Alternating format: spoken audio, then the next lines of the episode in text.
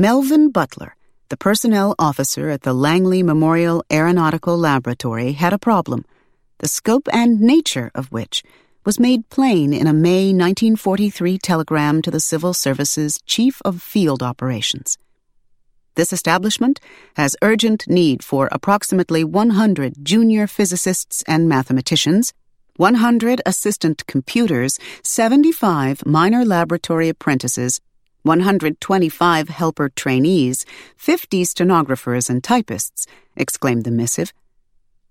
Every morning at 7 a.m., the bow-tied butler and his staff sprang to life, dispatching the lab station wagon to the local rail depot, the bus station, and the ferry terminal to collect the men and women. So many women now, each day more women, who had made their way to the lonely finger of land on the Virginia coast. The shuttle conveyed the recruits to the door of the laboratory's service building on the campus of Langley Field.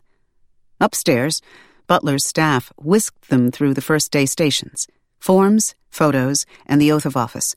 I will support and defend the Constitution of the United States against all enemies, foreign and domestic, so help me God. Thus installed, the newly minted civil servants fanned out to take their places in one of the research facility's expanding inventory of buildings, each already as full as a pod ripe with peas. No sooner had Sherwood Butler, the laboratory's head of procurement, set the final brick on a new building than his brother Melvin set about filling it with new employees. Closets and hallways, stockrooms and workshops stood in as makeshift offices. Someone came up with the bright idea of putting two desks head to head and jury rigged the new piece of furniture with a jump seat in order to squeeze three workers into space designed for two. In the four years since Hitler's troops overran Poland, since American interests and the European war converged into an all consuming conflict, the laboratory's complement of 500 odd employees at the close of the decade was on its way to 1,500.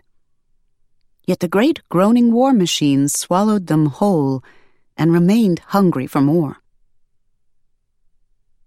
The offices of the administration building looked out upon the crescent shaped airfield.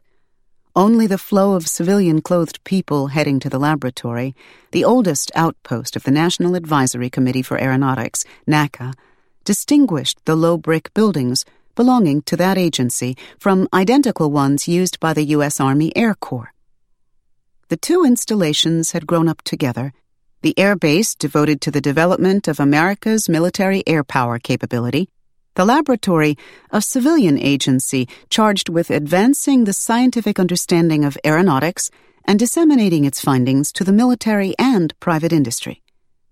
Since the beginning, the Army had allowed the laboratory to operate on the campus of the airfield.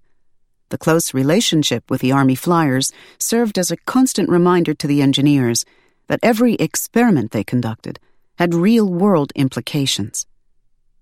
The double hangar, two 110 foot long buildings standing side by side, had been covered in camouflage paint in 1942 to deceive enemy eyes in search of targets, its shady and cavernous interior sheltering the machines and their minders from the elements.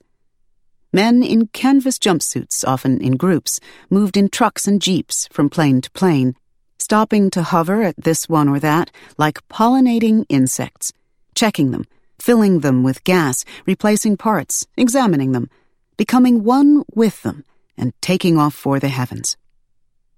The music of airplane engines and propellers cycling through the various movements of takeoff, flight, and landing played from before sunrise until dusk. Each machine's sounds as unique to its minders as a baby's cry to its mother.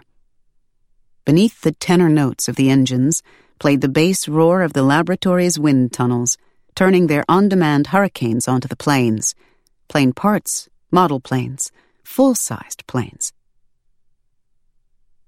Just two years prior, with the storm clouds gathering, President Roosevelt challenged the nation to ramp up its production of airplanes to 50,000 per year.